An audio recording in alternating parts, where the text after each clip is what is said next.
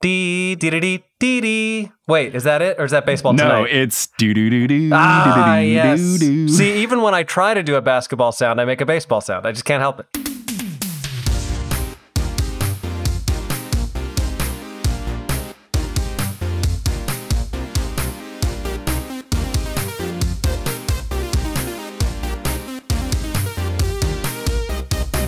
Sup, nerds? It's basketball. Welcome to Horse, a basketball podcast about everything except for the wins and losses. My name is Mike Schubert, and I am joined by my trusted co-host, the Giannis going absolutely superhuman to the Bucks winning the NBA championship. It's Adam Mamawala. Adam, how's it going? Uh, it's going well, and you simply love to see it. Do you not? You know, even both of us going in wanting the Suns to win, after all the stuff Giannis did post game, how sweet he was, how human he was, how fun he was on Instagram Live. I love the guy. How do you not love Giannis? Come on. Yeah, how can you not love him? How can you not root for him? He also just put up ridiculous point totals and rebounds totals and assist totals and blocks totals and shot well from the free throw line in game six. Like, what's not to love? I saw an amazing tweet that said Giannis Antetokounmpo has the body of a Greek god and the personality of a Greek diner owner. I mean, that's fantastic. He put up a ridiculous performance on the court. He put up an incredible performance in the post-game interviews, saying incredibly motivational stuff, taking slight digs at James Harden without calling him out by name, which is very good,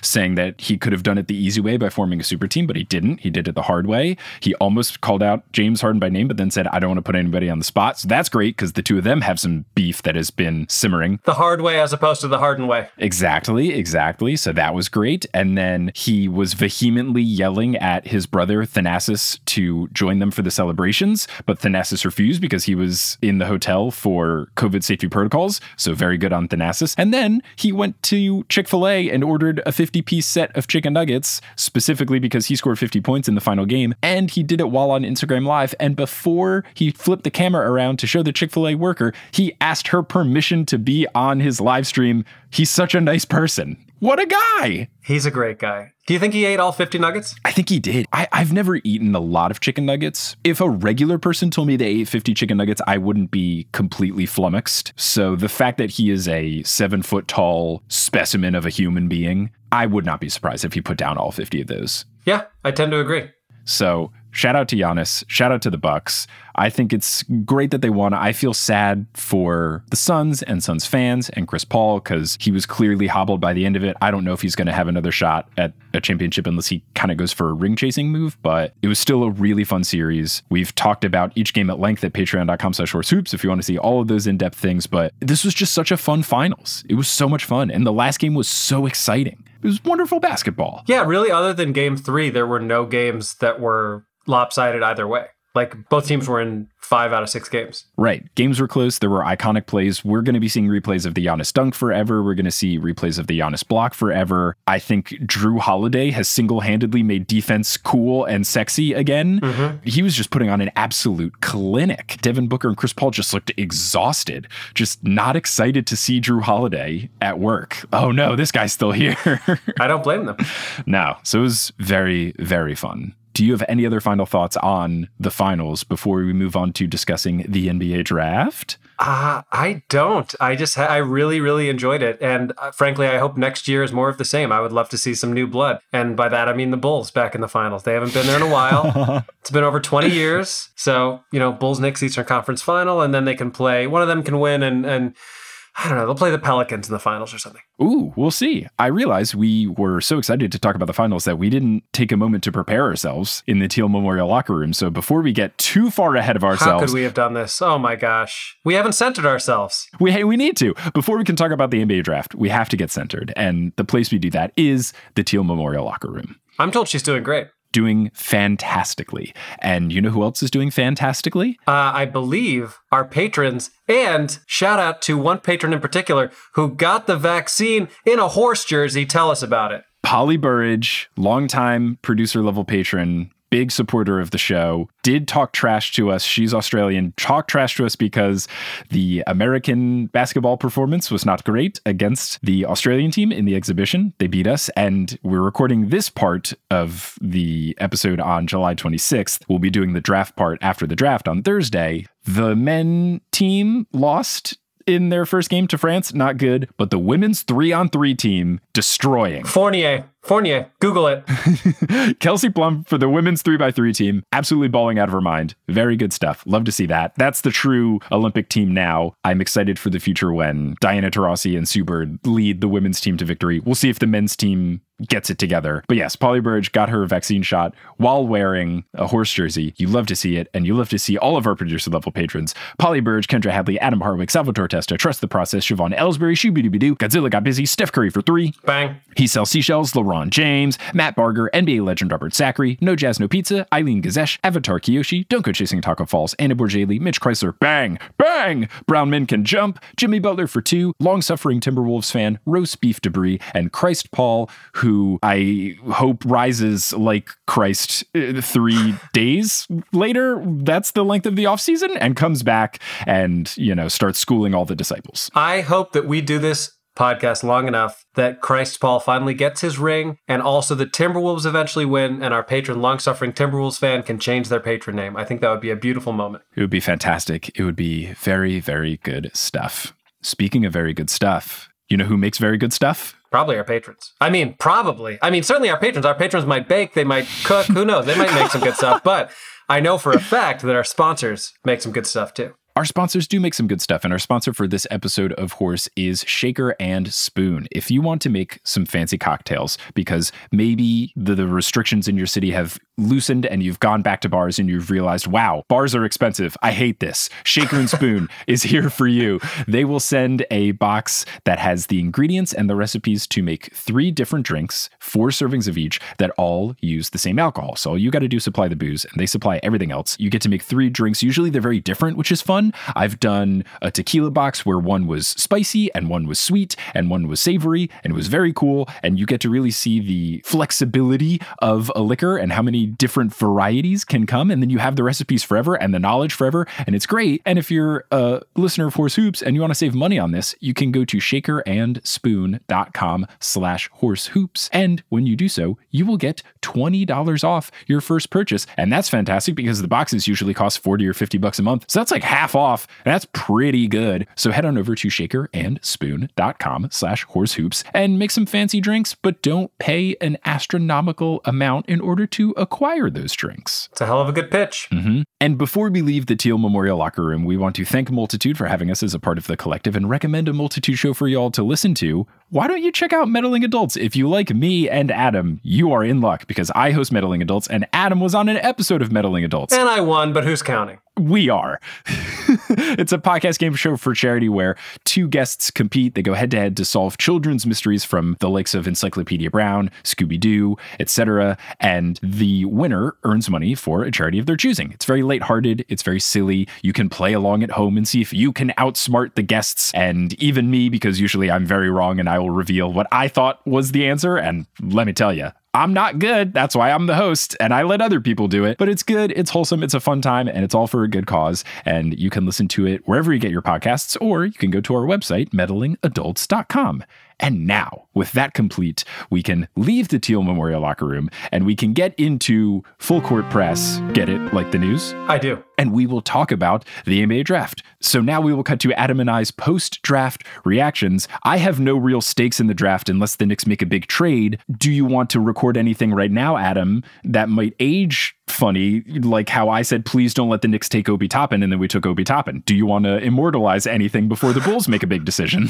I've never seen you in a state of distress more than watching you watch the draft last year. It was rough. It was rough. There's no stress this time. It's great. I have no bold proclamations. I, you know, the Bulls do not have any sexy picks because they've traded them away to get Vucevic. So uh, no, I got I got nothing. You have anything? Nope. Unless there's some big trades, we'll see what happens. Whoa. Bulls are gonna get Lonzo Ball, putting it out there. Ooh, very very fun, very fun. Thanks, Mike and Adam from the past. It's us, Mike and Adam from the future. We are recording this on Thursday, July 29th at 10 o'clock Eastern. The draft is currently underway. We are waiting for my beloved New York Knicks to make the pick that they have kept because they traded away pick number 19 for a future first round pick for some reason. We'll see what happens with 21. But Adam and I, before recording, realized that nothing too dramatic happened in terms of the actual picks in this draft. We don't watch a whole lot of college basketball, but my understanding in this draft was that Cade Cunningham, who's taken number one by the Detroit Pistons, is easily the number one pick, consensus number one. That happened.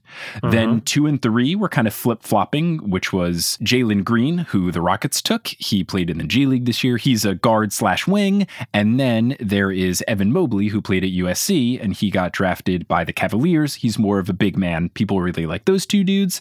And then as your standard draft will go, the players kind of fall into categories and getting a little bit worse and worse. But like nothing truly surprising happened, except for the Thunder picked Josh Giddey, who's this Australian player that a lot of people think have some high upside. When they asked him how he was feeling about being picked that high, and he said, I am positively happy. Yes. Thank you, Adam, for not being the 9,000th person to make the giddy joke that everyone is making. It was old yesterday. I wanted to go with the old misdirect. Yeah, yeah. Stand up comedian Adam Mamawala. And the other big thing that happened was that Anthony Rizzo was traded from the Cubs to the shut, Yankees today. Shut, shut your face. Shut your stupid face. I am so upset. I don't know that the people listening realize what this means to me, but Anthony Rizzo is my favorite Cub. He's my favorite Cub. Oh, I didn't know who's your favorite Cub. He's I'm my sorry, favorite Cub. Uh, his anti-vax status has not helped that case. He can join person who's definitely not vaccinated, Aaron Judge, on the New York Yankees. so that's fun. That's super fun. But yeah, Anthony Rizzo is a beloved figure in Chicago, and as many of you know, I really hate the Yankees. And to see my favorite player go to my least favorite baseball team is um, it's soul crushing. I I'm I'm recording this in mourning. I will wear an Anthony Rizzo jersey to Yankee Stadium. Though.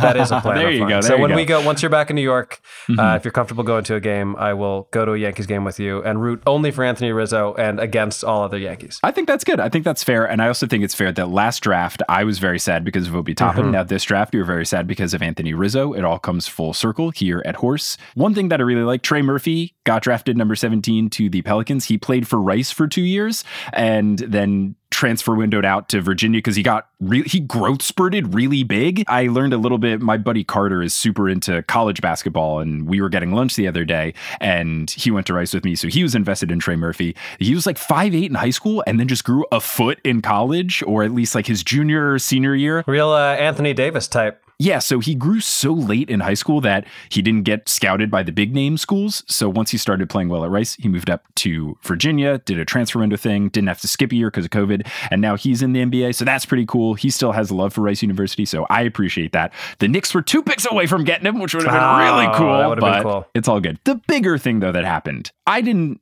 expect this at all. I didn't think this was on any sort of radar or rumblings that I heard. But Russell Westbrook got traded from the Washington Wizards to the Los Angeles Lakers for Kyle Kuzma, KCP, Kentavious Caldwell Pope, and Montrezl Harrell, as well as a future pick. I believe it's next year's first round pick, correct? I think so, yeah. And uh, it's a big deal. Again, another time where we have decided to record an episode of Horse and Russell Westbrook gets traded a couple of hours prior. So I don't know if we're cursing Russ. no, I think the curse, much like the Kareem Abdul Jabbar curse, the curse is now shifting. Mm, it's adjusting. So this is complicated for me because I love Russell Westbrook. I do not enjoy the Los Angeles Lakers. Mm-hmm. So much so that they've made me like LeBron less. And I was pro LeBron for the most part. Yeah this is hard for me because the Lakers are incredibly hard to love and Russ is incredibly hard to hate if you're at least me. I don't know how to feel. Like I want Russ to do well, but then the Lakers to lose every single game. I really don't know what I want. I hope Russ is happy. He's from LA and he's apparently wanted to return. Yeah. I had actually heard rumblings that the Clippers were trying to trade for him. I don't know if you saw any of that. Really? I would have enjoyed that way more. Yeah. Uh, so it's interesting that it happened. It's interesting from a basketball perspective, not to get too much into the numbers because we are horse, but basically, the Lakers traded their best three point shooters for a guy who is not very good at three point shooting. And the Lakers already were a team that was struggling with three point shooting. So I don't know how this will work, but they're doing it. I mean, I think Bradley Beal is going to average 45 points a game next year. I think that could be a ripple effect of this trade. Yeah, Bradley Beal, still on the Wizards, is going to be in an interesting spot now that Russell Westbrook is not there. It seemed like they got along well, so I don't think that this is any sort of bad blood move. I think this is just the Wizards trying to create some sort of flexibility where that Russell Westbrook team was only going to get them so far. Maybe they try to spice things up. It also could be them kind of hedging their bets, like in case Bradley Beal leaves, we've got more things that we can move around if they decide to fully blow it up. Right or they've got some stuff that they can move around if they're trying to build more of a team around Beal. So I think it was more of a flexibility move for the Wizards. For the Lakers, I don't know. I mean, you've got three guys who would love the basketball in their hands, but it is going to be cool for LeBron and Russell Westbrook to be on the same team, regardless of anything else. Yeah. Like those two personalities being on the same team will be really fun. And Russ being in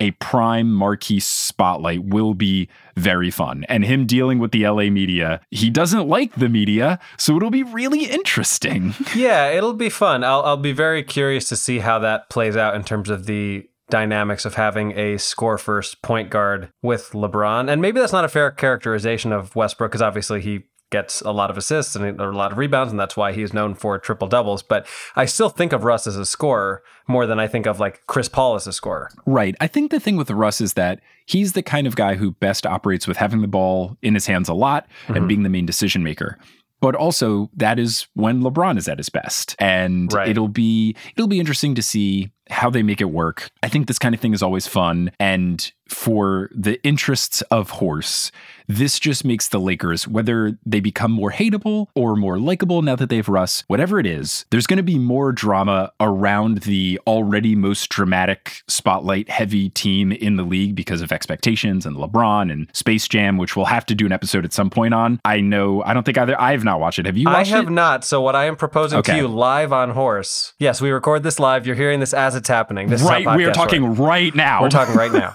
What I'm proposing to you right now is a three on three draft where you and I both watch Space Jam separately, and then come up with our top three moments and our bottom three moments. And then it's just this enormous Space Jam draft. Mm, I think that could be very fun. We will do that at some point in the future. Off season is prime time to watch Space Jam 2. Oh, yeah. I think to close out this little NBA draft thing, Adrian Wojnarowski just tweeted the New York Knicks have also traded away the 21st pick in the draft, which makes me very sad. I wanted us to at least take someone. We're trading it to the Clippers, which I don't understand. I don't get this move at all. What are we doing? This makes me sad. This is a fun place to end this because I had no expectations of the draft. I just figured let's just pick two dudes and see if they're good. We've now picked zero dudes. We had two picks in the first round and we took zero people. It feels like a bad strategy. Neither the Bulls nor Knicks, the Bulls and Knicks will have left this draft with no new players. First round, I should say. You're right. Second round is still there, but I, the Nick we had two picks. We took zero people. I don't understand this. This makes me sad. Cool. Well, thanks, Knicks. It's been a good, exactly one season long run of happiness. Zero picks for the Knicks. Thank you for this. It's been great. We're back to square one. And uh, now we can continue on with the rest of the episode. A very special interview that we've done with comedian Josh Gondelman. It's going to be so good. And I say it's going to be because we've already done it. And I know it's fantastic. Mm-hmm. You're going to really enjoy it. So, joining us today is a very special guest, uh, a, a, truly wonderful man. Uh, he is currently a writer and producer on Desus and Mero. He has had any number of amazing accomplishments throughout his career. We'll talk a lot about that. But welcome to the show, Josh Gondelman. How's it going, man? I'm doing okay, thanks. How are you? We're doing well. We're doing well. Thanks for joining us. Thank you for having me. I love to talk about basketball and myself. So here we go. Perfect. You've done it. Yeah, let's just address the elephant in the room at the top. Josh, for those of you, if you're not familiar with Josh, he's got a real reputation as being a jerk. You know, one of the real bad guys in comedy. That's if you def- if you don't know anything about now, Josh is like nice to a point where I think when people meet you, they're almost intimidated by how genuine you are and they want to like figure out if it's real and then they get to know you and like they're like no he's just that's really who he is i thank you that's very kind i do feel like that's the most generous way to say that because i do think sometimes people meet me and instead of being like wow i'm i'm staggered by this kindness they think what the fuck is this guy's deal? so I, I, did a show the other night and TJ Tanel Joakim was hosting and he, it was very sweet and fun intro. And he goes, I usually don't trust people this nice because I worry that they're hiding something. But this guy, he doesn't have anything to hide. And then he said, you know, re- regular credits and was like Josh Gondelman. And I said to the audience, I go, how many of you now think I have something deeply wrong with me to hide? And everyone was like, what? but I try, you know, I try to be nice, and it's very flattering to have a reputation as like a, a, kind person. Yeah, I mean, I like to think that I have a similar reputation within comedy. I don't think people think I'm a jerk. I hope so. No, I don't think so at all. I've never heard anyone say that about you. Only kind things. It's funny because I, at least, I have the opposite thing where I try to be a nice person in, in real life, but when I play pickup basketball, I'm the meanest human on earth. Really? So, Yeah. oh, I just, there's something about it. I fully embrace the whole like, this is a game and nothing matters Yes. element of it. So then I just start like solely going full Draymond Green and like trying to plant seeds in people's heads to make them miss shots and stuff. Yeah, yeah, yeah. Just psyching people out, real mind games. I love that. Yeah, so there's a lot of people on Earth who have only played basketball with me that I think are convinced I am like the worst human ever. Yeah, just a real piece of garbage. I, I don't blame them though. I don't know if this uh, if this is something that we'll need to edit out, and you tell me if it is, Shubes. But I do believe you told me that there was a guy who tried to like intervene in one of your relationships yes. based on you being mean on the basketball court. No. Yes, we will keep this very vague. Sure. But yes, there was one time where someone brought concern to someone that I was in a relationship with because they played basketball with me and someone tried to fight me in pickup. I did say no, thank you. But the funniest way to decline a fist fight or hard drugs. but yes, that person talked to my significant other and said, Hey, I played basketball with Mike and I think he might have some anger issues, which Oh, I don't. no. But yeah, it's some good stuff. Good, good stuff. Josh, are you a uh, a player of basketball? Like, do you play in pickup games? And if so, what's your type? I've not in a long time. Um, I would say my type is glue guy. That's Mm, kind of when. I would play. Yeah. Look, I box out. I uh, I get down in a defensive stance. I do the little things. I have a pretty uh, choppy shooting stroke. Not Mhm. great.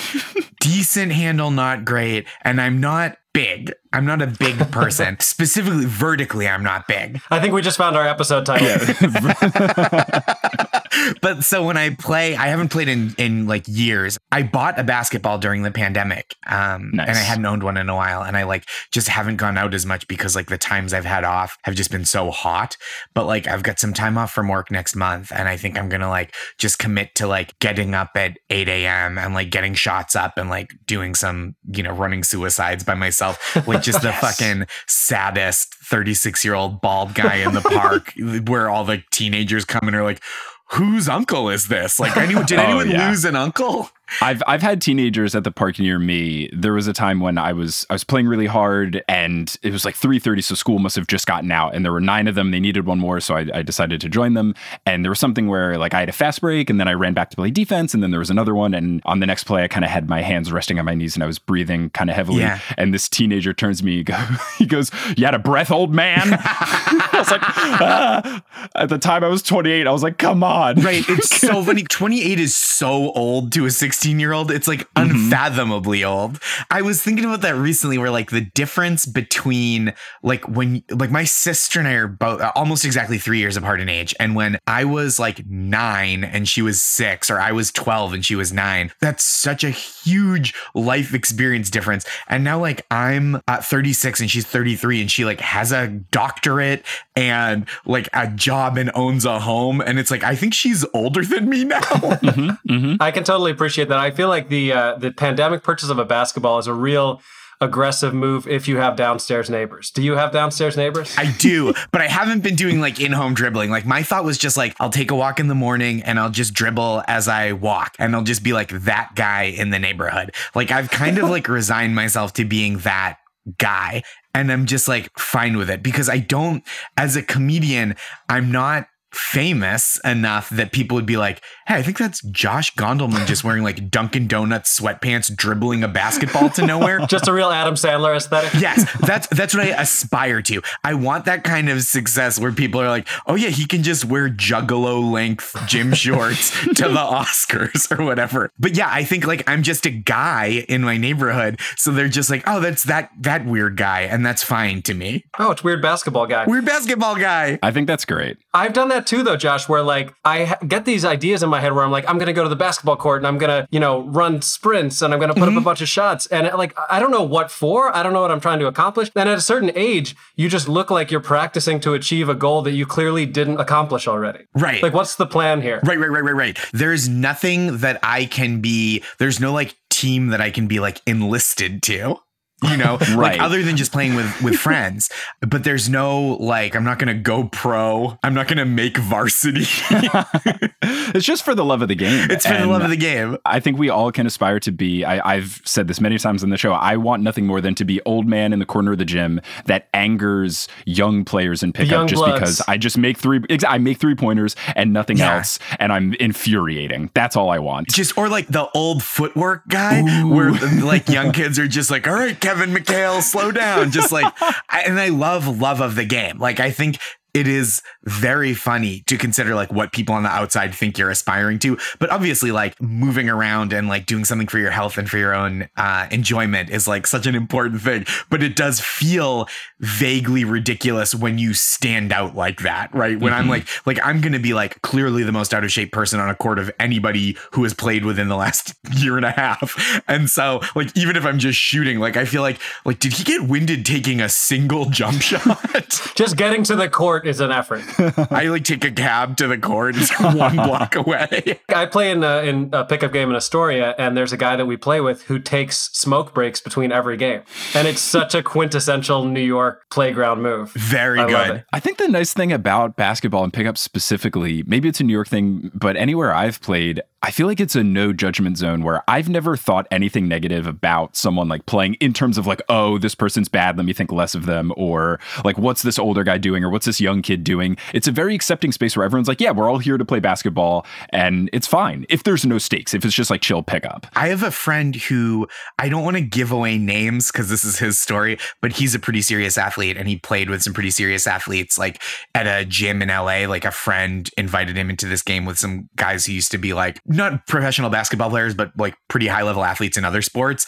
And that got like pretty heated. Like it's a lot of like, you know, you miss an open shot and people are mad at you. Mm-hmm, not just mm-hmm. like, oh, bummer, but like, look, this is why you're here, motherfucker. oh, yeah. There's a, I think I've talked about this on the podcast before, but there's a comedian I know. His name is JB Ball. He played D1 basketball. And uh, when I was in LA the last time, I played in a pickup game with him, and it became immediately clear that all of the people there had played D1 basketball. And it was very much like that, where like if you do not stand in the exact right place, if you're not moving without the ball, if you're not making literally any open shot, like you will not see the ball again the entire game. And that yeah. is not an environment that I thrive in whatsoever. No, that's what I'm always afraid of, right? Is is that like any game I get to do, which I think is like such an upper echelon thing. Or like if you go to a gym to run and it's like the same 14 people every week and then you, and I feel like then you can be an outlier. But like I think in a regular game with friends or like kind of a jumble pickup, it's usually pretty decent vibes. Yeah, I would I would tend to agree. Now, Josh, I know this is going to be challenging for you as the wildly humble man that you are. And with all due respect to your sister's doctorate and mortgage, uh, you have accomplished a lot in your career, and and I want to give you the opportunity to uh, share a couple of like what you consider to be highlights and or some of your favorite jobs, so that you know the people listening know like some of what you've done because it's some pretty cool stuff. Sure. So the the Broad Beats, I started stand up in Boston, did that for a number of years. I started pretty young. I was in college, and then in my mid twenties, I moved to New York kind of after I had won this festival, the Laughing Skull Festival, which was like the first credit I ever had where I was like, oh, this is something. Like maybe somebody thinks that I can do this outside of New England, which was very flattering. But not not that like nothing wrong with New England. I like love to go home and perform around there. I love to perform in Boston, but I was like, oh, maybe I'm just like I get work locally because I know everybody and you know it's a it's a small enough scene. So I did that, moved to New York, the first thing that anyone else ever knew that I did was I co created and co wrote this parody Twitter account with my friend Jacqueline Moore. And she and I created this modern Seinfeld Twitter account at Seinfeld today. Oh, I did not know you made that. Yeah. So that was the two of us. That's incredible. Thank you. And that kind of like, it was truly when that blew up so quickly i think it was kind of like a different era of like what people wanted from the internet and it blew up really quickly and was a like truly my stand-up credit for probably a year and a half that i would the host would say it when i came on stage. And you could not every time not every crowd and not the whole crowd but there was a murmur of like oh, I like that thing. You know, you could feel it in the audience versus like, oh, this guy, um, clubs and colleges played this festival that means something to comedians, but audience members never heard of, uh, Josh Gondelman. and, and so that happened. Uh, and then for a number of years, starting in early 2014. I started at Last Week Tonight with John Oliver as the web producer. I did their social and digital stuff. And then I wrote for the show for four years after that. And I've been at Desus and Mero since late 2018. So for almost three years now. Uh, and then mm-hmm. outside of like, that's kind of the big picture career trajectory. I've done, I've got stand up albums and I've done some late night spots, which have been very like exciting and fun to do. And um, wrote a book and a half, co wrote a book, co wrote a book with my friend Joe Berkowitz, and then wrote an essay collection of my own called Nice Try. I didn't know if book and a half meant you co-wrote one of the books or there's one that you just cannot get just, done. Yeah, just haven't cracked it yet. and I'm taking credit for it too. I'm like, this half book, it's the best thing I've ever done, but I will never finish it. Yeah, you never see like a book in pre-production. You don't see that a lot of Yeah, yeah, yeah, yeah, yeah. On IMDb, book pre-production. I feel like the only person who has that credit is like George R. R. Martin, right? Yes, that's yeah, probably that's yeah, probably yeah, true. for sure. And it's been for a while. I think it's fun that you went from John Oliver and out to Desus and Mero. And I know from following you on Twitter, you're a bit of a sneakerhead. What is it like to go from someone who has absolutely no drip and makes fun of it to people who have visible sneakers entirely behind them while they do their show? The opposite remotely? of a blank void. it's so funny. It's so funny that like John, I think like I think he undersells it a little bit. Like his suits are great. They are, yeah. And Kayla Wool, um, who dresses him for the show, is amazing. She does all like the costuming and stuff for like the sketch type things they do in the big endings and pieces. And and she's wonderful. And I think like he's given her credit in the past for like kind of defining his style at last week tonight with like the gingham shirts and everything. Because I do think like you could pick a John Oliver suit out of a lineup of late night suits it's so funny because he kind of downplays it and is like, this isn't my style. This is the style I'm dressed in for this show because I have to look nice to be on TV. And otherwise I'll wear like uh, thermal Henley and jeans and sneakers every day.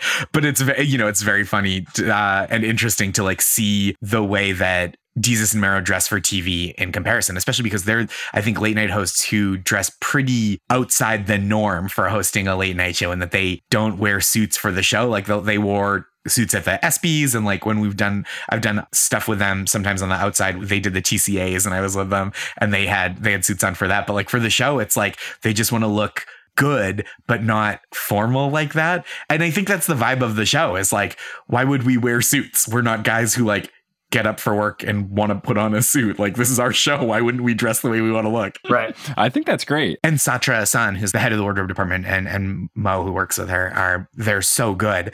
And, and like especially because they dress like outside of what you see for the host of a late night show. I can imagine, and I haven't talked too much about this with with Satra, who's again so great, that she probably has to like range a little further to find stuff that's like, okay, this is within the spectrum of your style, eh, but it's also something that is like up to the level of I'm going to wear this to host my TV show. Yeah. Seems like a difficult balance for sure. And of course, the sneaker game is very strong, and your sneaker game is very strong. Thank you. Not necessarily the most expensive pair or the rarest pair, but of all the shoes that you have, what is your favorite shoe and does it hold any sentimental value of, of getting it or why you sprung for that one versus the billions of other shoes. I have a couple pairs because I do have a lot of sentimental value shoes. And a couple of them I got when my book came out, my essay collection, the whole one that I wrote, not the half. Um, I got myself, my literary agent, and my editor, the three of us, identical custom pairs of Air Max Ones in a colorway that matches the book cover. And oh, oh, nice. oh, yeah, that's the photo they have on Twitter where the book's inside the shoe. Yes, yes, yes, yes. Yeah, yeah. And so I got those custom done with like Nike. I used to be called Nike ID. I think it's like now it's Nike by you. Yes, yes, yes, yes. so I got those three pairs, and those are very special. And I, I love. I mean, I love an Air Max in general. I find them very comfortable, and it just is like really fun to have that. And it, it really makes me when I wear them, I think about the book and like this experience I have with these two other people that I worked with so closely on this. You know, I have a couple of like a little bit fancier pairs that I've like allowed myself to get for like TV appearances. So I got Nice. before they went through the roof with the prices. I got the Concepts Purple Lobster dunks. I got them when I did Corden, and those are they just resell for like preposterous money now, and they were just like, Do you know how much? I, we don't have to ask how much you paid, but what are they going for now? um, I think I because I knew it was for TV and I knew I could write it off. I think I went up to like. 300 bucks or something because I was like, this Oh. is like an outfit for TV. It's a tax write off. This is fine. Sure. Maybe 330 or something. But now I think they're in the like 800s. That's a lot of money for it's shoes. so much money. Would not spend that even for a TV thing. And I did a similar thing with I shot a special recently and I got a pair of um the Club 58 dunks that are like kind of like a bright sky blue with orange soles. Oh yeah. Yeah, and they're really striking, but like not too flashy. Like they're bright but don't look comical. And I like a dunk for wearing with like a tapered kind of structured pair of pants because the big puffy tongue like there's just a place for the pants to go so they don't like Yeah. billow up um i don't know that sorry if that's too boring but no, like I love I love this. This is I I love this. I think about that a lot. I thought a lot about how to dress for the special. And I think I might do things differently in the future, but I do feel good about the choices I made. I love the idea that everything revolves around the tax write-offs. Like that you're at the, end of the year, you're like, no, I bought all these because I, I work on a TV show, and, and your accountant's like, Josh, you work behind the scenes. These shows don't go on camera, right? I know, but that's that is it though. But it's like for stuff where I'm going on TV, I'm like, okay, I can splurge a little bit for this. But like for other stuff, I try not to spend zillions of dollars on things. I tried to do that one time. I tried to uh, write off a gym membership because I was like, I'm a performer, so it's important for me to look good. And they were like, "You're a comedian. You don't. This is not a, one of the requirements." Yeah, yeah, yeah. You're not in a Marvel movie. You're like Kumail can write off his gym membership. I also like that you called the shoes striking. I think more sneakerheads should adapt those types of adjectives. I think calling shoes striking should should come into fashion. I mean, I try to like keep a healthy relationship to all this kind of stuff and try to like be respectful of the cultures that I'm, you know, like sneaker culture one where like I'm Mhm. not a long tenured sneakerhead by most standards and I try to like participate in the culture respectfully and not like adopt slang that feels unnatural to me. You know what I mean? I just feel like I would f- seem like such a goober. So I try to like be sincere about it in my appreciation, uh, but also I think it would be very like unexpected and jarring if I were just like, yeah, man, I, I my sneaker game is popping and I am, you know what I mean? I just like I- Right. my my drip stays heavy and people are like, who the why What? Shut up. Uh, I think that's good though, because I think with sneakers, it's something that I have seen. I'm also a late adopter where I only got performance basketball shoes. It Mhm. was never about the look. It was just like what felt the best when I was playing as a kid. And then now I've gotten more into it and I've slowly gotten my wife on board, not because of her understanding like which shoes are, are rare or worth more, but her appreciation for them is purely does this look nice Yes. or is there some sort of cool story? And I think that's what's fun about it is that there's different ways you can appreciate it, whether you waited in line for Jordans as a kid or if you're just like, I think the pink on this shoe is a pretty shade and I don't care that it's not like the, the coolest model that's out there. Of course. And I think that's the way. I mean, like, there are people who collect because there's like a history that's meaningful to them. But I think, like, because I'm like a latish adopter in comparison, you know, it would just feel inauthentic to me if I was like, oh, they're dropping these retros of the the Jordan 11s and I'm going to like buy two pairs, like one to keep on the shelf and one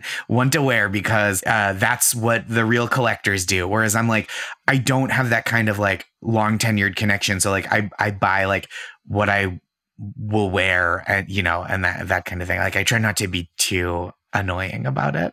Um, but yeah, I think like wearing buying what I think looks good is like helpful, and and not having a ton of history helps me have like a little cleaner slate for certain things. But also, I'm a little more influenced by like current trends, probably like than people who are like, oh yeah, I had Jordan ones in 1986, and that is like a dominant paradigm for how I think about that sneakers. You know that the Converse Weapon, like all those big 80s sneakers, just informing your aesthetic. Whereas like you know I grew up in the like early 90s was when I became like cognizant of that kind of thing, and so I it's like a little less of a personal history thing. Yeah, completely. Now, so you grew up in Boston, right? Yeah, I grew up in the in the suburbs. That always, even though I'm aware of that, I still like my brain won't accept it. Like you have, you have much more of like a, a Minnesota vibe. Oh yeah, especially in comedy there's like such a but like you go oh it's like bill burr right is like the Right. bostonist feeling comedian but like steven wright to me is also like a very boston person but that's like like sardonic and yeah so but i do people frequently even from hearing me talk are like are you from canada and I'm like, i am not I think they mean it as a compliment. They're like, No, you I- seem yeah, like an I- I affable would say- man, and so I'm going to assume you're from Canada. thank you Uh, but uh, unless I'm mistaken, you are like Boston and New England sports across the board. Yes. Yes, that's true. My plan this summer is to adopt the uh, New York Liberty as a WNBA. Nice. team. Nice. Yeah. Nice, nice, Like just to take them on as like I'm excited. I've lived here for 10 years and so I'm excited to have a New York team to root for. Yeah, that's super fun. I Mhm. like that a lot. Do you, are you diehard for the Celtics? Do you have thoughts about the recent shakeup of Danny Ainge, Brad Stevens, all the folks on the team right now? Yes, I am and I do. Um, and thanks so much for asking. yeah, I've been waiting for this moment specifically. Um, I am a big Celtics fan. I think that the offense they were running the past couple seasons did not maximize the development of their young players mm. like Jayson Tatum and Jaylen Brown. I'm a very amateurish person, but like you watch other teams and the way they get their stars easy baskets and don't like, I feel like it's partly Tatum takes a lot of difficult shots, but partly it felt like they didn't have a ton of offense that was like designed to get him easy shots in the flow, other than like open three pointers sometimes. And so I'm excited for a change of coaching leadership. I don't think necessarily that it was that Brad Stevens was a bad coach. I just think he had never coached stars with expectations at that level before. Yeah. And the time he did, technically, right, the season where Kyrie was more or less healthy into the playoffs was disastrous. So I think his skill set did not lend itself to like, we have superstar talent. We're going to maximize their talent. What what it lent itself to was like, here's the assemblage of players I have, and I'm gonna get them all to perform at their highest level. But I think he just didn't quite know what to do with like guys that can score 26 points a game and like just how to make that easier while integrating other players into the flow. Do they need more glue guys? Do they need more Gondelman types? I think they probably need more Gondelman types. I mean, I think they do. They need more people. And this is like just me cribbing from Celtics podcasts and such, but like they need more ball movers, just guys who like move the ball and get other people looks. And you see, like when Robert Williams, the third, the Time Lord, Time Lord, baby. when he's healthy and playing in the flow of the offense, he gets guys open looks and like he just has such a sense for where people are on the court. Like Tatum and Brown, I think, are getting better as passers, and I think Smart is a pretty good facilitator. But Jayson Tatum and Jaylen Brown are both like great scorers, and their development as playmakers is going to be like moving the ball to find the open guy when they're doubled, or like uh, you know driving to the the basket and then shooting, or like making another pass while the defense is rotating, not like primary facilitators. And I think Rob Williams, some of the passes he makes are just like, oh, he just knows where everybody is and like what angles to use to get the ball. Like he'll catch a rebound falling out of bounds and redirect it while he's still falling out of bounds to someone for an open three. And it's just like that is a skill that he has and something he's great at. And that's like natural to his game. And I think they need more players like that, more players who are like a primary skill they have is like finding people in open spots. All right. Well, Brad Stevens does listen to the show, so hopefully he he takes your advice and and we'll start to Brad, again, not saying you're a bad coach, looking forward to the Brad Stevens front office era. Yeah. But I do think that like the last couple of years you kind of saw, especially offensively, like the limitations of what they were doing. And and maybe it is, maybe time will tell and we'll say like it's actually the players on the roster had, you know, he was getting as much out of them as he could. But I do think like Mhm. they need more facilitators. Yeah, I think it makes sense. So, give me your favorite Celtic of all time and your favorite Celtic memory. Oh gosh. Um, I mean, favorite Celtic memory was the um the 08 championship and Kevin Garnett's subsequent post game interview, which is like the famous like anything is possible. Yeah. I like get emotional just thinking about it because he had such a great career to that point as as an individually excellent player and like a team defensive player, but like not a lot of team success. And he'd been an MVP. And then he came to Boston. They won the championship. You could see how much it meant to him. Uh, he swore really loudly during the interview. I believe he told Michelle Tafoya that she, quote, looked good tonight, girl.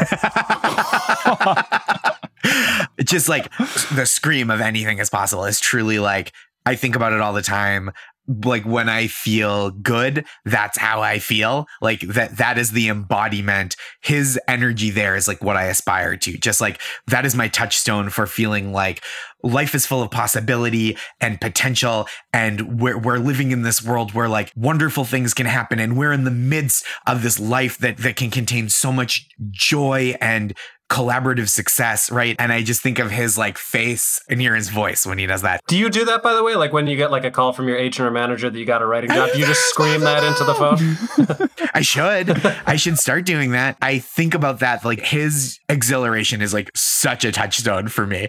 Um, other moments. I mean, like I loved the second round game, I think a couple years ago, where the 76ers blew the confetti in the middle Oh, of the playoff classic. game and then lost to the Celtics. And uh, I really liked that team, which was the first Kyrie season when he was uh, unfortunately hurt. I'm not like rooting for him to be hurt, but the way the team responded with like Brown and Tatum and Marcus Smart, Terry Rozier, and Gordon Hayward had already gotten hurt. And so it was like those kind of guys were the core. That playoff series was really fun. But my favorite player, gosh, I mean, like I've got like a double XL Marcus Smart jersey to hang up on the Yes. walls, uh, on the wall of my office. I feel like that's what I aspire to. Constant effort, doing the things that other people uh, find unpleasant as part of a professional task without complaint. I think that like the Marcus Smart ethos, and and I, I like I, and this is not personal to me, but I do like his kind of they call the you know the and modern NBA parlance like the griftiness of him, the like Yeah. drawing fouls and kind of like his taking kind of a soccer long time to get up. You, I love that on my team, and I hate it when Kyle Lowry does it for another team.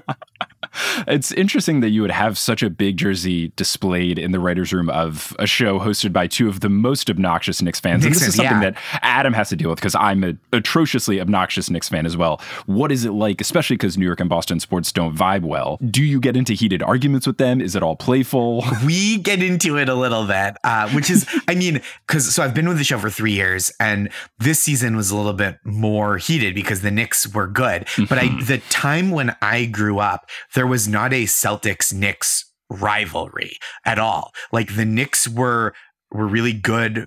In, you know the Ewing Knicks, Ewing Starks, Houston. Um, that those teams were really good in the '90s, and the Celtics were really bad. And then the Celtics got good, and the Knicks were really bad. Like I like when the Knicks are good, which I don't feel about every team. Like with the last few years, especially of like Celtics, Sixers playoff, I delight in the misery of Sixers fans, and and I don't feel that way about Knicks fans because they, they've never felt like enemies. They just were on a parallel quest to, as Yeah. Celtics fans. and that can happen with established rivalries. Currently, I don't feel as much ill will. I'm a big Yankees fan as well. I don't feel as much ill will to the Red Sox because we haven't been good at the same time in Yes. a while. Yeah, yeah, yeah. I hate the Astros way more. Yes. Because we've been good at the same time and they cheated against us and all that. Where like the Red Sox and Yankees, sure in the 90s, but like in the early the early aughts was like the in my lifetime was the height was Mhm. 03 Oh, for sure. with the Aaron Boone home run and then 04 the Red Sox coming back from down 03 and uh, Mm-hmm. to win that series. Probably people who are older than I am have other more heated memories of Red Sox Yankees, whether it was Bucky Dent or or whatever.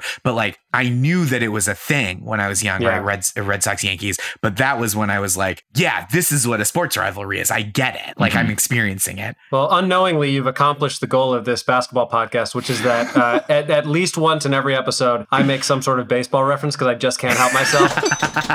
but the same thing, like as a as a Bulls fan, and Mike and I have talked about this a lot. It is good for basketball when the Bulls and Knicks are good. Like it would be sick Yes. to see a Bulls Knicks Eastern Conference final in I don't know three years or whatever. that seems like it could actually happen. Sure. I, I think like it, the Knicks and MSG specifically, like the Garden, I've only been to one or two games there. It's amazing. It's So good. awesome. Yeah. It's so Unreal. good in a way that like I thought people were embellishing because of kind of like general New York supremacist ideas of like sports and entertainment and stuff. But it really is great. Not that other places aren't great, but it was great in a way that I was like, I went to like a regular season Knicks Celtics game a few years ago. It was a really good game, but it was awesome. The energy was so good in a way that like the culture and history and intensity at the Barclays Center like has not come up to that level yet. No, No. not and and it's funny this season perfectly represents how New York feels about the teams in that the Nets were first place all year and no one cared. And the Knicks had a party outside of MSG when we were above 500. like, we've been so bad for so long. We are just so hungry for it that if we ever become an actual contender, like people actually consider we might win the championship, it's going to be wild. yes. And, I think with the Knicks, like, I feel like the thing that brought me around to feel more affection for the Knicks was when the Nets became that kind of super team. Not because I resent a super team, but because I feel like there was this idea that, like, we were saying, when the Knicks are good, basketball is good. And Kevin Durant and Kyrie Irving were like, we don't care. We don't want to play for the Knicks for whatever reason. We want to play four miles away in the same city. That was when I was like, okay, the kind of hubris of like Knicks fans being like, we got cap space, baby, and people want to come to New York. And which was true, but they're fine. People live in Brooklyn now. This isn't like Sex in the City. Like people can live in Brooklyn. so that really earned Knicks fans and Knicks culture my affection. It's also just funny to think about athletes playing in New York because if you're a rookie athlete or an athlete on a rookie contract in another city, like you can just buy a house. But Yes. it's funny to picture that there are athletes who are on their rookie contracts who just like live in a one bedroom apartment in Greenpoint. Yeah, for sure. I want to live in a place where they take 23% of my annual income away. I don't want to play in Texas where I've no Texas, Florida. Yeah, it's Right, yeah, so oh, that's so Boston. That's the most Boston thing that I say is the way I pronounce Florida. Florida. Dude, dude, my parents went down to friggin' Boca. Holy shit, dude. Florida. It's a different animal. Yeah, I think that's so funny, right? You're on a rookie scale contract and you're like, yeah, I know I have a lot of money, but rents in Prospect Heights are out of control. so this is another thing. As a Celtics fan, one of the things that people say is like good for basketball when the Lakers are good and when LeBron is in the finals. And and I don't again not rooting for injury. Like I don't want LeBron and Anthony Davis to be hurt and and, and suffer. But I do think like this year's finals were really exciting. Yeah, they're really fun. And, and it was Phoenix, Milwaukee, two like mid-sized city teams.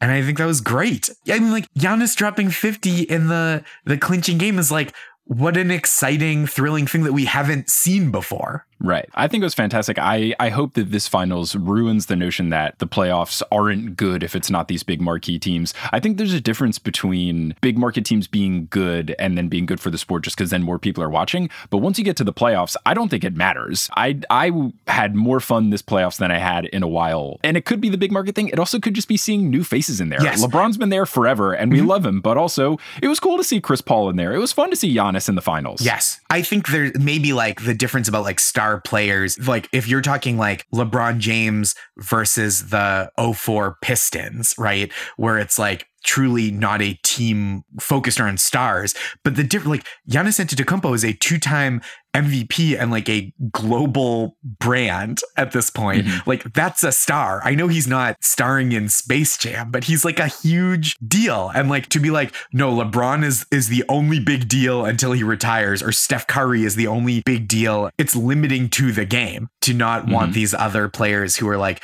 charismatic and transcendent talent to thrive. Like it just feels like, yeah, what are why? Why is why are these five guys that have already done it the only guys we want to see do it? Right. It's funny it's the same people who complain about, oh, Giannis can't be the face of the league because he's Greek, which is the most wild argument. These are the same people who will say, oh, basketball is so much better in the 90s when you had all of these people, like all these big names like Barkley Yep. and and Jordan and Ewing and all these guys. Who would not want that? Who would not want every team to have marquee stars and then they'll make another NBA jam? Like Yes. I don't know why anyone would root against that. I think everybody should have good players. It's it's perfect. What's not to love? Right.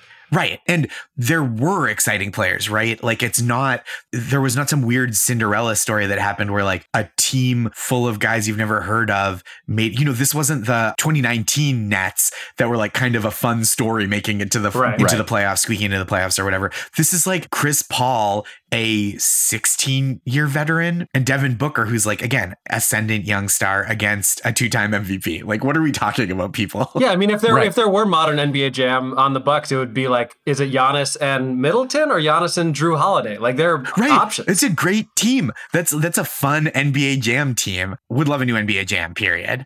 Um, it would be so fun, and that's like kind of my height of video game prowess as well. When we all feel safe enough to do so, we should all hit up arcade and we'll play Yes, NBA Jam against each love other, that. Sounds and great. it'll be great. Would love that. um, Josh, as we're as we're winding down here, a question for you: Have you ever had the ability to use your writing slash comedic talents in a sports way? Like, have you ever gotten to like contribute for the ESPYS or you know roasts or anything like that? I've never done like the high profile sports stuff, which I think would be really fun. I- I've never like thought about trying to do it, but I would like to, I think. Uh, since I've had enough credits where I think I could be like, hey, could I submit for the ESPYs or whatever?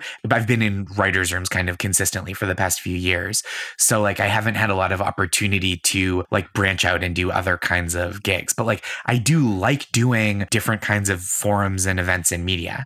So yeah, would love to do something like that. Yeah, hundred percent. I think it would be great. I think you'd be great at Thank it. you. You do a better job than whoever wrote the Ben Simmons joke at the ESPYS, which was Hey. just let's laugh at Ben Simmons. I don't want to um, cast any aspersions on the writing stuff. I missed. I didn't listen to. I, I just um, felt bad for Ben Simmons. I don't want to diss whoever wrote it. I just feel like you can get more creative than like, haha, this guy missed free throws. Sure, sure, sure, And sure, I think I I just I felt bad for Ben. I feel like if you're gonna make fun of him, you got to be more creative than like lol. Well, I think the answer to that, Mike, is that a lot of the writers on the ESPYs probably wrote great jokes, and then ultimately whoever makes the decision is like, no, we're gonna go with this easy Mm. joke. I mean, that's kind of how I always feel, especially when a non comedian is doing comedy. Nothing against Anthony Mackie, but I do feel like sometimes there's like less ambition on the part of the host to do like weird things. Yeah, absolutely. We uh, Megan Gailey, who's been on this podcast before, and I'm sure you know. I think she wrote on the ESPYS when Peyton Manning hosted, and I believe there was like a particular joke of hers that was dark that just like completely bombed in the Yeah. read through, and she was just crestfallen that this man who she loved so much was like, "Yeah, I don't get this." Yep. I think it's tough, like, because you really have to throw it over the middle of the plate, not to bring back baseball, right? Nice. It's like, Hey. it- uh, because it's like an award show. So that's like one strike against doing anything that's going to like challenge anyone in the room, right? Right. Like, I, I think. There's like already political pressure to not do that, I imagine. Unless you're like Ricky Gervais and you're like, ooh, isn't it fun? And you're like, take a nap. Yeah, I never get that. Like the whole bit is that I'm too good for this. Like, but you're still there. You're still hosting you're the doing thing. it. You need this. Right. If you didn't need this, you wouldn't do it. So it's a award show. You're dealing with like non-comedian hosts. Not that they're not talented, but it's just not their wheelhouse as much. So I think like, right, yeah. and then the audience in the room are that person's peers. Right. Yeah, it's tough on a lot of levels. But I guess what I'm asking is I don't think a, a sequel would be possible, but if they make Uncut Gems 2, will you write the Kevin Garnett part? Oh my God. I that would be that's like a dream. Absolutely would be a dream. Well, because I, heard that part was written for Kobe originally. Really? Huh. I, I forget where I heard that. That's interesting. I feel like he would have been good too. Like Kobe certainly had like a presence on screen. He's got acting chops. Those Kobe commercials with the the "You're welcome," the Mamba mentality, fake motivational speech Mm-hmm. commercials. He's fantastic. But I, I mean, I love Kevin Garnett, and I'm happy to see Celtics involved in this Adam Sandler, New England legend Adam Sandler, uh, and chaos. Did you see that film? I've not seen it yet. If you want to have an I extended can't deal with the I can't deal with the stress. I, I that's could where never. I am. I like I, I even know what happens and I'm still like, oh, this is so stressful. But I love, you know, I just love to see Kevin Garnett and Adam Sandler thriving together. Garnett was good. He he seemed to approach acting with the same intensity as he does basketball, and he was compelling. Trash talking the key grips and everything. they did those Area 21 things on TNT where he would like do segments during the halftime Oh, show. right. And I didn't think those were like super smooth, but I wonder if him being able to act and like having strong direction and, and like lines it was just better geared towards like what he's good at than like having to like extemporaneously interview people or whatever Right. you know this is not kevin garnett slander. I just think his acting is better than his hosting. That's true of many people. Well, he doesn't listen to the podcast. Brad Stevens listens to it, but Kevin, Brad, just Brad, Brad, listen, I hope Brad, he doesn't yeah. tell him. I hope he's not like, hey, Kev, uh, Josh is really talking a lot of shit. Kevin, Kevin, sit down. I've got bad news. of all the interpersonal experiences I can imagine, and this is maybe one of the reasons I've like been nervous about Uncut Gems. One of the most stressful interpersonal experiences I can envision is Kevin Garnett knowing who I am and being mad at me. That'd just be terrible. You don't be want so- that. You- I'd you, be- don't want that target on your back. I know. I would feel so bad. I would feel like I let him down.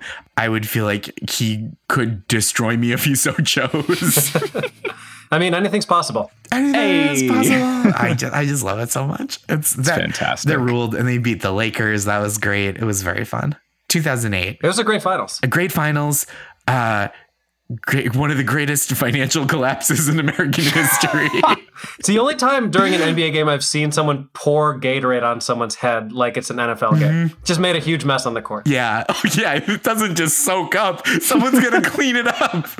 Not a practical move. Um, Josh, this was incredibly fun. Thank you so much for joining us. Thank you for having me. Of course. Uh, where can people follow you? And is there anything that you want to plug or promote before you get out of here? Yes, I am at Josh Gondelman, G O N D E L man on Twitter and Instagram. Uh, legally too old for TikTok. Um, I have a book out called Nice Try. If you like books, I have a podcast called Make My Day, which is a game show where there's only one contestant each week, so the only person who competes always wins. And then watch, please watch uh, Desus and Mero Thursdays and Sundays at 11 on Showtime. Love it. Fantastic. Well, thank you for joining. Hopefully, you know, who's to say maybe Desus and Mero will host the ESPYs and then you'll write for them and it'll be perfect. They were there this They year. were there, They were yeah. there. So I feel like, like, it's not impossible. the steps are going, I or know. they just make Uncut Gems a sequel with Marcus Smart, and then you get to write the Marcus Smart parts. Yeah. Thanks for listening to this episode of Horus Horses, hosted by Adam Mamawala and Mike Schubert. Our editor is Mischa Stanton. The music is by Bettina Campomanes. The art is by Allyson Wakeman. The social media is run by Mike Schubert, and the website is by Kelly Schubert. Thank you to our producer level patrons Polly Burge, Kendra Hadley, Adam Hartwick, Salvatore Testa, Trust the Process, Siobhan Ellsbury, Shooby Dooby Doo, Godzilla Got Busy, Steph Curry for three, Bang! He sells seashells, LaRon James, Matt Barger, NBA legend Robert Sacre, No Jazz No Pizza, Eileen Gazesh, Avatar Kyoshi, Don't Go Chasing Taco Falls, Anna Borjali, Mitch Chrysler, Bang, Bang, Brown Men Can Jump, Jimmy Butler 4-2, Long Suffering Timberwolves fan, Roast Beef Debris, and Chris Paul. Follow us on Instagram and Facebook at Horse Hoops and on Twitter at Horse underscore Hoops because Horse Hoops made fun of Josh Gondelman for just trying to do his best dribbling a basketball down a sidewalk. You shouldn't do that. That's rude. Please don't do that. Josh Gondelman is a lovely man. Be kind to him if you see him in the streets. uh, go to our website, horsehoops.com, for links to some of the stuff we talked to Josh about and much, much more. And if you want to support the show, you want us to say your silly basketball related name, you want a horse jersey, you want a horse sticker, whatever it is, you can go to patreon.com slash horsehoops and you'll get access to all the bonus content we've ever made instantly, as long as you go to a high enough tier. That's really cool. We've been doing stuff on it for years, so you can join and get a whole bunch of stuff. Patreon.com slash horsehoops. And we're going to close out this episode as we do every episode, put our hands in the middle and say something on the count of three. I feel like based on our conversation with Josh and just how uplifting the message is, I feel like we should just say anything is possible on three. I think that's great. Fantastic. One, two, three. Anything is possible! what a message. What a positive message. It really is.